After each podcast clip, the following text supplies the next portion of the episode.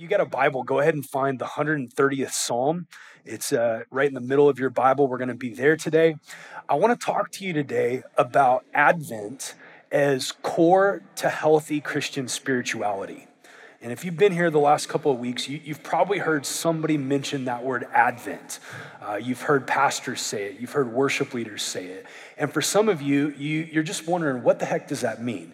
Is Advent Christmas? Is it different than Christmas? Are we going Roman Catholic? Like, what's the point of this? Is this just another tradition that we're trying to fit into the church that's going to become dead and ritualistic? Is there any point in doing this? And what I want to do today is I want to talk about Advent and I want to unpack for us how essential this is to healthy spirituality and how big a part of being a follower of Jesus waiting with hopeful longing really is. The idea of Advent is an idea that the church has been celebrating in the four weeks leading up to Christmas in different pockets of Christianity for a really long time. Um, Advent really started becoming a widespread practice in the church about 1500 years ago. And it comes from this Latin word adventus, which just means the arrival. And so the idea of Advent is that in leading up to the time we celebrate the birth of Jesus, that we sit in the hopeful longing for a Savior as the people of God. So Advent's about waiting. It's about waiting. It's about waiting, but waiting in hope. And I think that this is really a big deal for us to talk about in this cultural moment as followers of Jesus in OKC. And the reason that's a really big deal is because we hate waiting right? This is, of all times in history, due to technology and the way that we do life, a moment where our waiting muscles, like our patience muscles, our ability to long and not despair, is really weak inside the church and outside of the church. We want instant gratification, and we get instant gratification in all kinds of different areas of our lives, right? Uh, if you're like me, you don't wait for episodes of shows to come out on television. You wait so that you can watch an entire season in one gluttonous sitting, right? That's like, that's the key to me being able to watch every episode of The West Wing, all six seasons, six times. True story. It's a dark part of my life that I'm not really ashamed of. We don't want to wait. We don't want to wait. We want it now. Um, it's interesting that in America, 96% of us have burned our mouths with scalding hot beverages repeatedly, right? It's like you would think that that would be a one and done experience. I'll just let the coffee cool. We don't want the coffee to cool because, by God, we want the coffee right now, even if it costs us our lips. Uh, we don't have to wait for fruit to grow right? You want a mango in winter? Somebody's got one somewhere. Let's fly it here. Right? I will pay $7 for a mango if it's delicious. Uh, we're a culture that likes to consume information at about 140 characters at a time. And, and I'm not going to go on a Twitter rant, but the way that we practice social media is affecting our capacity to patiently wait and sit and process information one writer, a guy named Peter Horry, he writes this. He says, Here's a ridiculous fact the Roosevelt Field Mall, the ninth largest mall in the nation and by far the largest in New York, no longer contains a bookstore. Seriously, unless it's a cat picture heavy coffee table book in Urban Outfitters, you simply can't buy a book at New York's largest shopping mall. This is true because who wants to actually sit down and have to process information that takes time and thinking? We want it now and we want it fast. Um, many of us experience incredible anxiety if you text someone that you love and you get that horrible technological advance of knowing that they read it if they don't text you back within five minutes. Or am I the only one? It's like, I texted you, you read it, you're not responding, I'm questioning the dynamics of our relationship. Are we still friends? Do you care about me? Is everything going to be okay? Um, anybody else in the room a big fan of Amazon Prime? Two day delivery.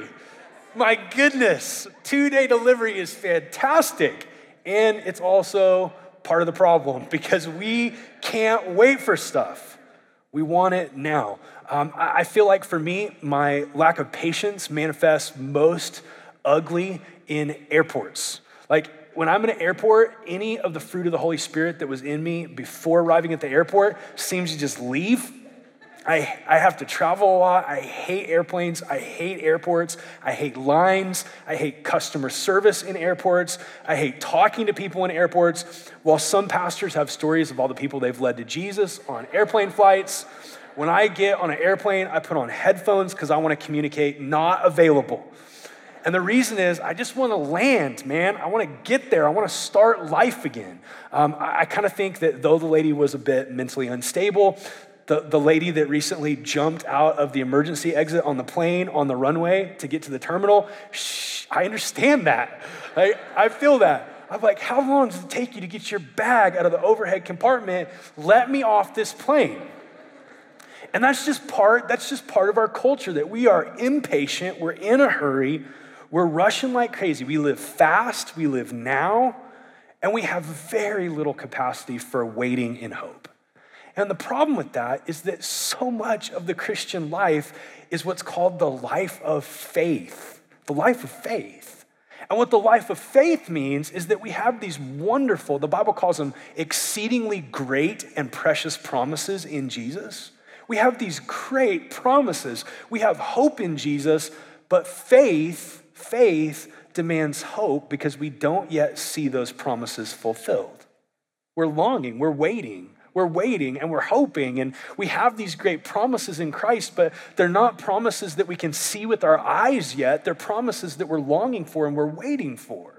So, to be a follower of Jesus without the capacity to sit and wait, and not sit and wait in despair, but sit and wait in hopeful longing, that's not a secondary practice to healthy spirituality. That's at the very heart of what it means to be a follower of Jesus by faith in a world in which you can't see him.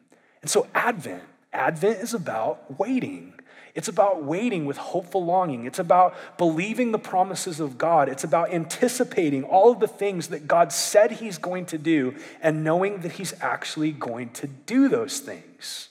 Dietrich Bonhoeffer put it like this He wrote, A prison cell in which one waits, hopes, and is completely dependent on the fact that the door of freedom has been opened from the outside is not a bad picture of Advent.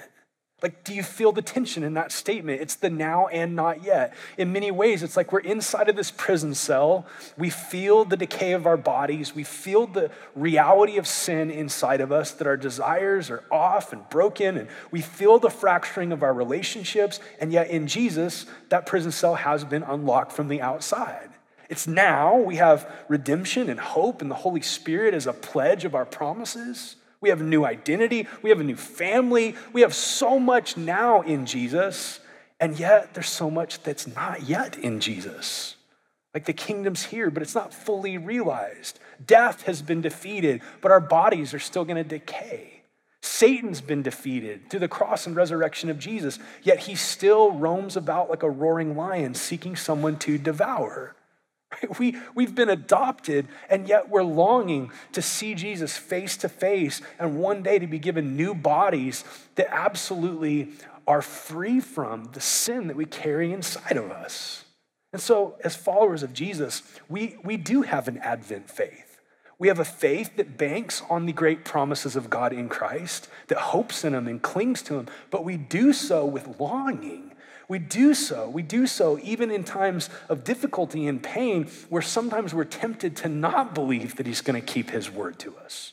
So, with that in mind, what we're going to do is I want to take a minute and walk through the Cliff Notes version of the entire Old Testament. It's the 130th Psalm. If you want to understand the heart of the Old Testament, a great place to go is this Psalm. And we're going to walk through it, talk about what it means, and then I want to give you three things that Advent invites you to long for to wait for with patience and with hope. So, this is the 130th Psalm. I'm going to read verses 1 through 8. Out of the depths, I cry to you, O Lord. O Lord, hear my voice. Let your ears be attentive to the voice of my pleas for mercy. If you, O Lord, should mark iniquities, O Lord, who could stand? but with you there is forgiveness, that you may be feared. I wait for the Lord, my soul waits, and in his word I hope. My soul waits for the Lord more than the watchman for the morning, more than the watchman for the morning. O Israel, hope in the Lord. For with the Lord there is steadfast love, and with him is plentiful redemption. He will redeem Israel from all of his iniquities.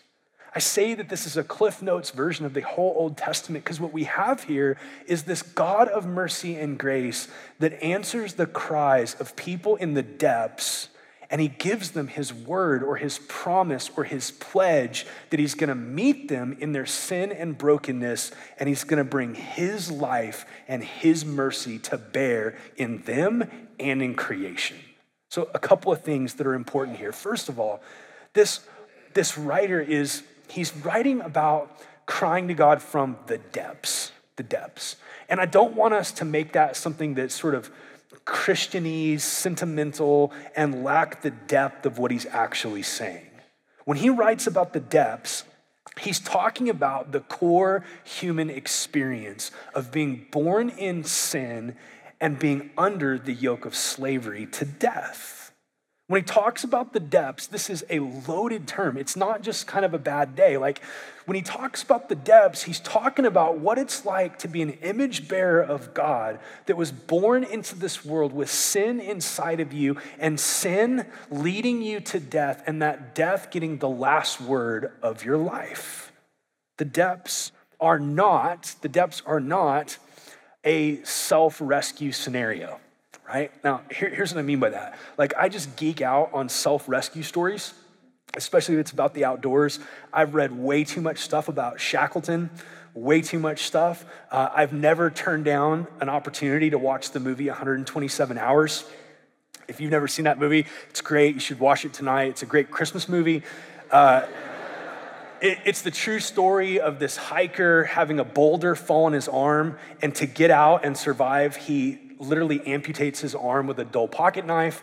It's just a heartwarming film about survival. Um, I love the documentary Touching the Void about mountaineering. It's fantastic. It's this awful true story of two guys in the Andes in 1985, I think. And uh, one of the climbers climbing the Andes, he slips and falls and he breaks his leg. His buddy's trying to rescue him by lowering him down this cliff and he runs out of rope. The cliff is steeper and taller than what he thought. And so this guy with a broken leg is literally dangling in the middle of a blizzard, hanging off of this rope. He can't get to the bottom and he can't climb back up. So after hours in this scenario, his buddy's like, Well, we're both gonna die or he's gonna die. He cuts the rope, right? It's like, Thanks, bud. Cuts the rope the guy plummets over 150 feet into a crevasse. He's all busted up. And this documentary is the story of him belly crawling out of a crevasse over miles to get to base camp and get rescued. And those are great stories, man. They're gritty.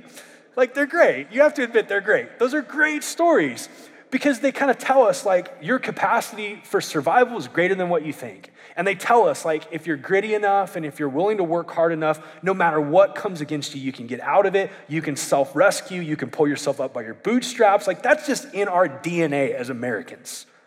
And, and I love those stories, but here's the problem that is not the story of humanity. It's not the story of the most core brokenness of who we are. What this author calls the depths, the depths are not a self rescue scenario. The depths that he's writing about is the, the pit of sin and the pit of death that you cannot climb out of. Sin, sin that separates us from God, and death that makes everything meaningless unless death is answered and overthrown. Like that pit is so difficult that we try to do all kinds of things to deal with it. Um, some of us try to build a ladder out of the depths.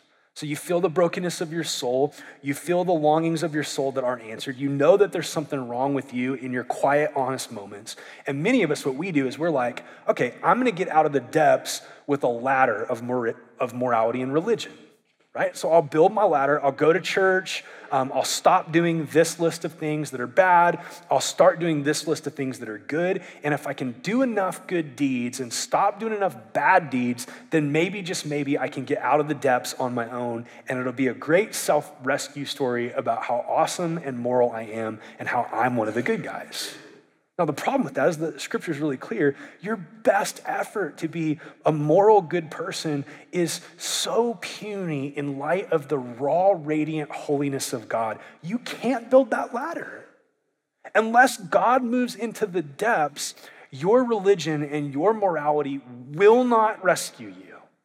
We live in a part of the world where everybody says, for the most part, oh, yeah, I'm a Christian. And then you ask, what does that mean? And it's, well, my dad's a Methodist or my grandma grandma's a Baptist and I occasionally go to church and I feel better about myself. And if you weighed my good deeds and my bad deeds, then there's more good than bad. And the problem with all that is in light of God, in light of who He really is, in light of how holy He is, there's just too much that's fractured in our souls to ever get to Him based on our good deeds.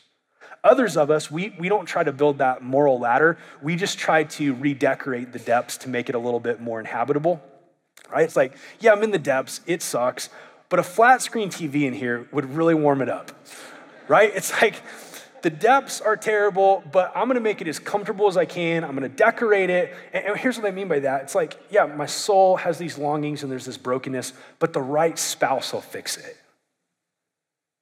Or, or like, if I just find the one, that'll fix it. Or if I just make enough money, that'll fix it. Or if I just get the right retirement plan, that'll fix it. Or if I have the right, if I have the right circle of friends, if I'm in the right in group or the in crowd, or if I have enough success in my career, all that is is just redecorating the depths. And the problem is, the problem is that no matter how much you redecorate the depths, you're still in the depths. You're still in the depths. Others of us were like, yeah, I'm in the depths, nothing I can do about it. I'm just gonna medicate myself so I don't feel how deep the depths really are. So that's addictions and compulsions and medicating with porn and medicating with alcohol and medicating with drugs and medicating with illicit sex. It's like if I can just do enough stuff that makes me feel better or gives me a rush, I'm gonna feel better about being in the depths. But here's what happens in the story of God what happens in the story of God is we could not get out of the depths. So, in the coming of Jesus, hear me, he stepped into the depths.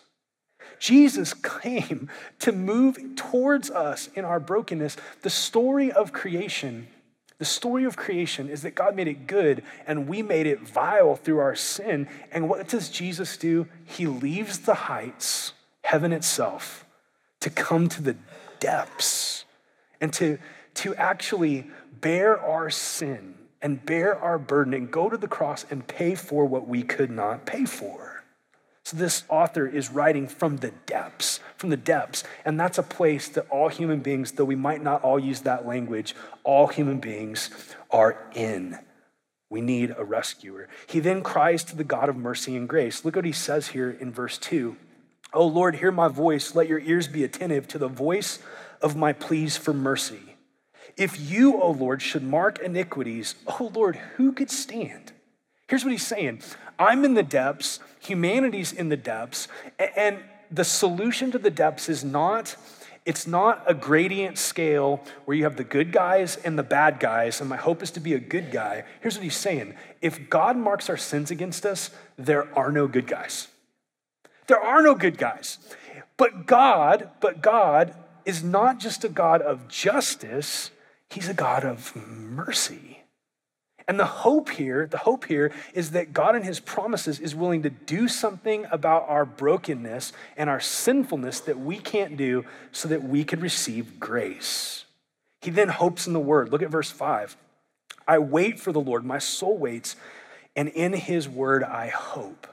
So I'm in the depths. I'm crying out to the God of mercy and grace because I can't self rescue. And my hope is that this God who's spoken is going to keep all of his promises because he's not a man that he should lie.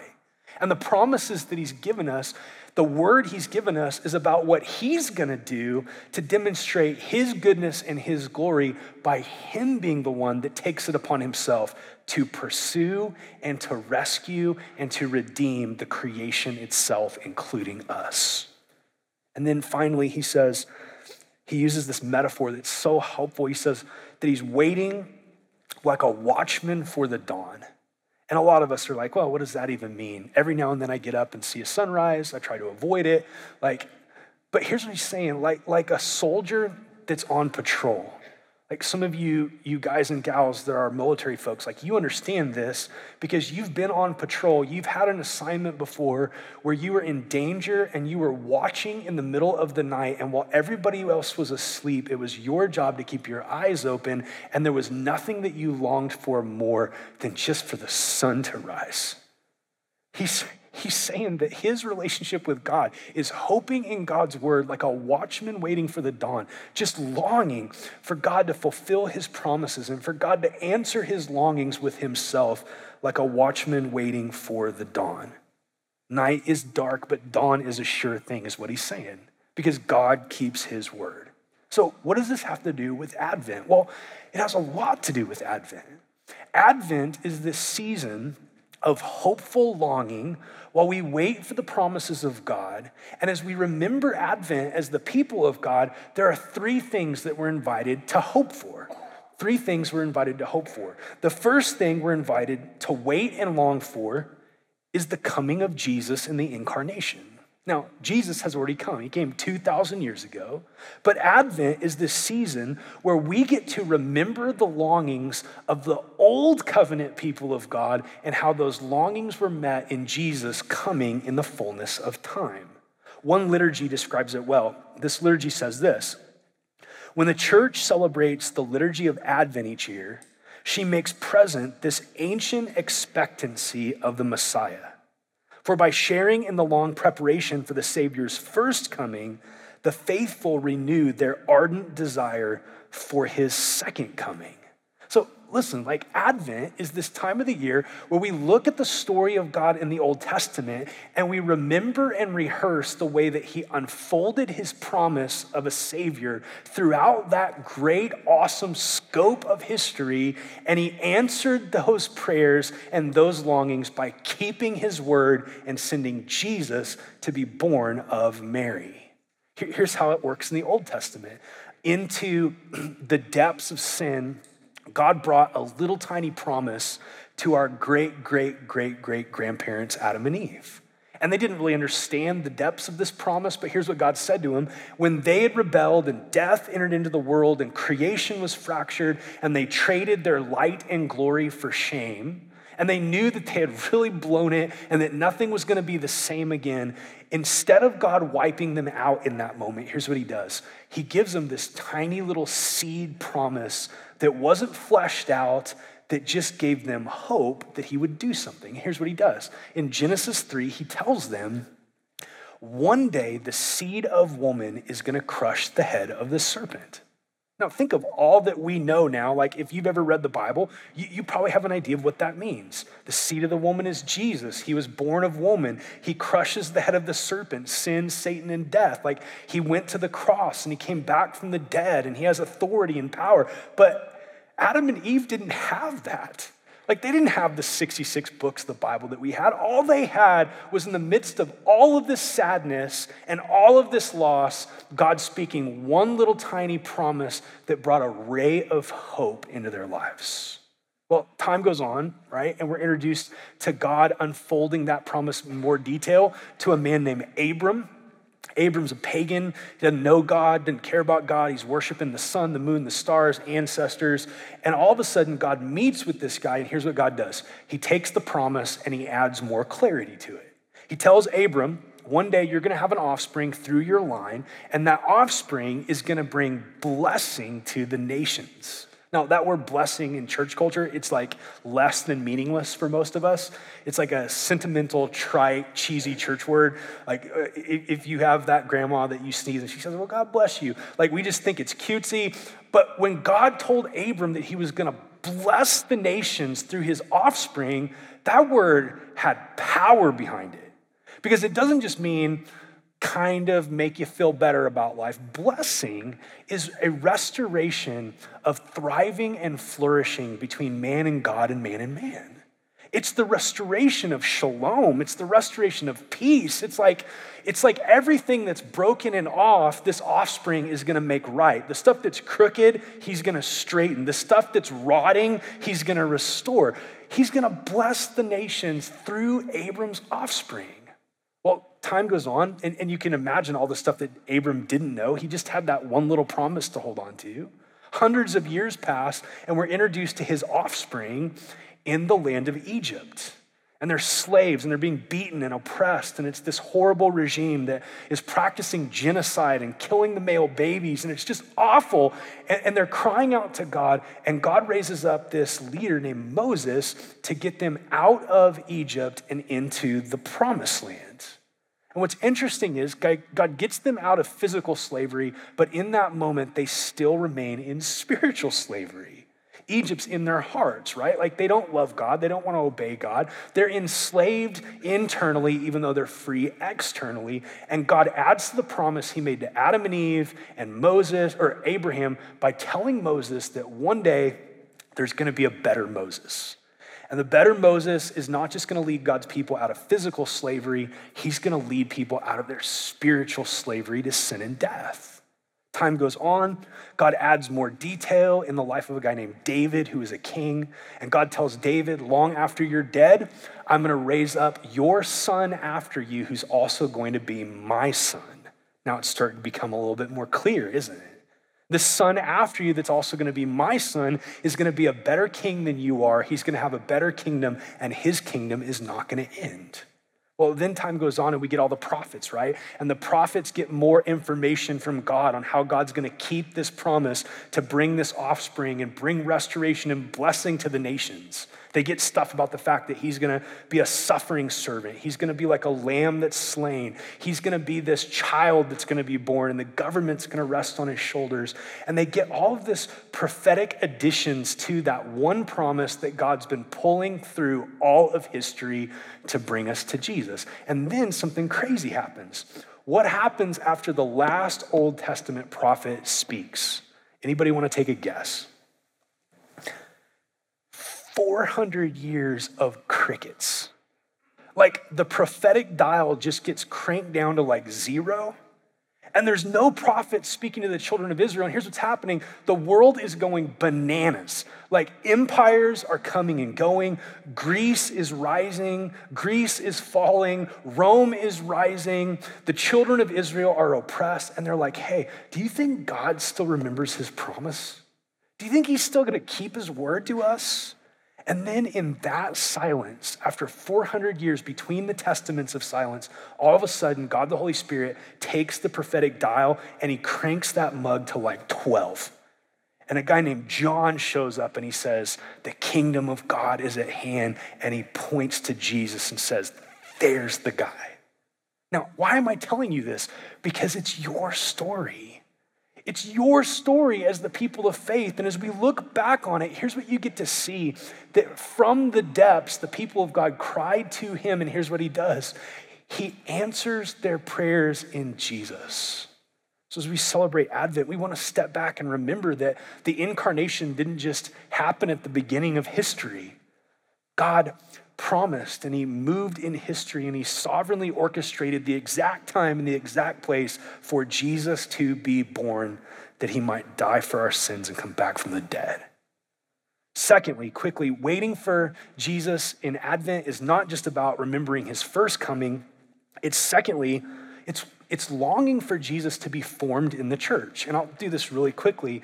Here's one of Paul's most frequent prayers a synopsis of it is in Galatians 4:19. He says, "My little children, talking to Christians in a church he helped plant, my little children, for whom I am again in the anguish of childbirth until Christ is formed in you."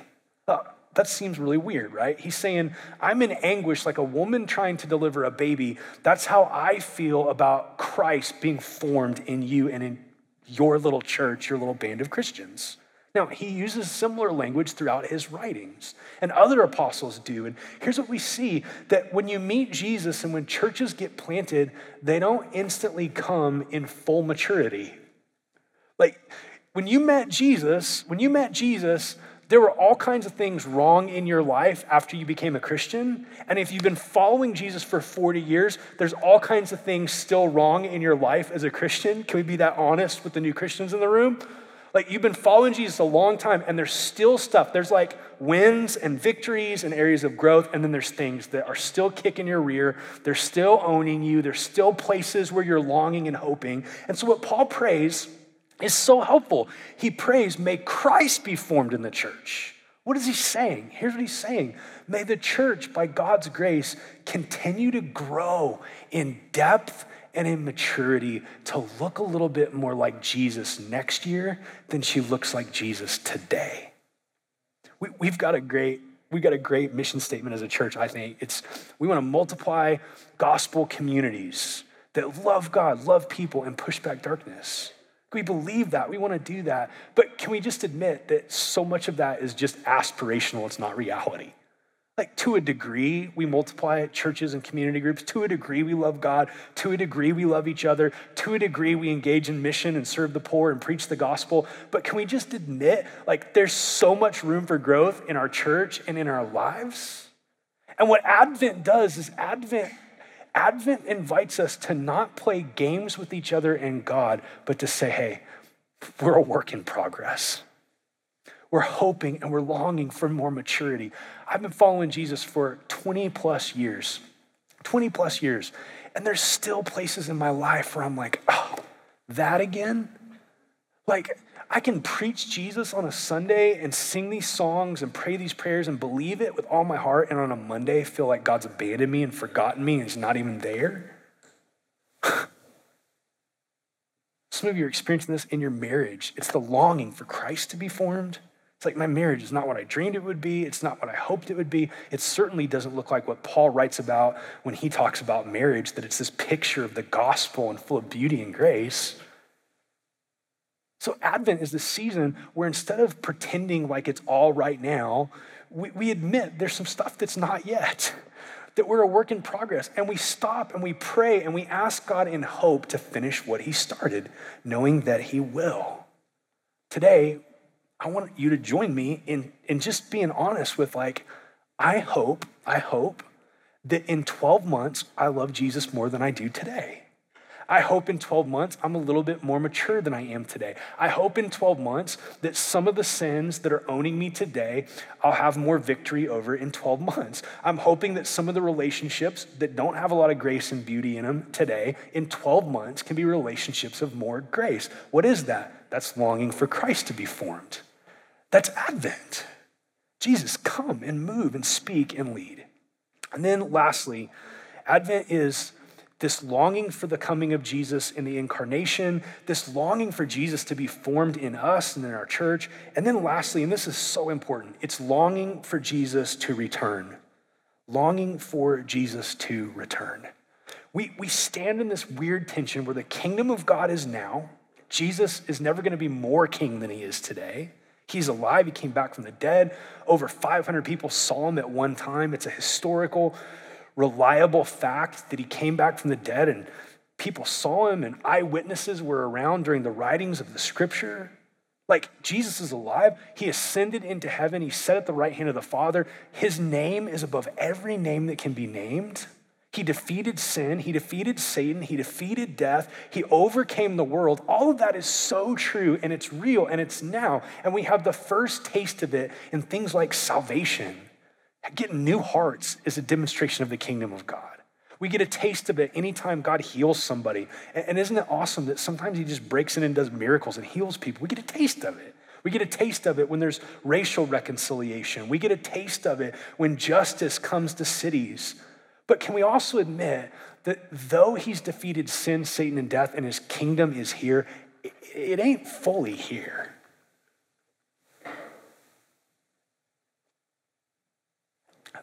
parents burying kids, that's evidence of the kingdom not being fully here. Cancer, depression, crippling anxiety, turning on the news and seeing the horrific things people are doing to each other all over the world. That's an evidence that the kingdom's not fully here. Children's hospitals. Walk through a children's hospital. You'll long for the return of Jesus. Because here's what's so crazy about our Savior He didn't die and then rise from the dead just to rescue and redeem your soul. He did, rescue and redeem your soul. But He died and rose from the dead that He might be the firstborn, the firstborn among many brethren of a new creation. And there'll be a day where he returns, and this creation will be replaced with a new creation. And here's what's amazing everything that's so wrong in history is going to be straightened out through the return of Jesus Christ. Everything that's fractured and broken and ugly and vile, everything that obscures the glory of God, everything that weighs us down in our sin, all of that gets removed when he returns. Romans 8 22 says this For we know that the whole creation has been groaning together in the pains of childbirth until now. And not only the creation, but we ourselves, who have the first fruits of the Spirit, we groan inwardly as we await eagerly the adoption as sons, the redemption of our bodies. For in this hope we were saved.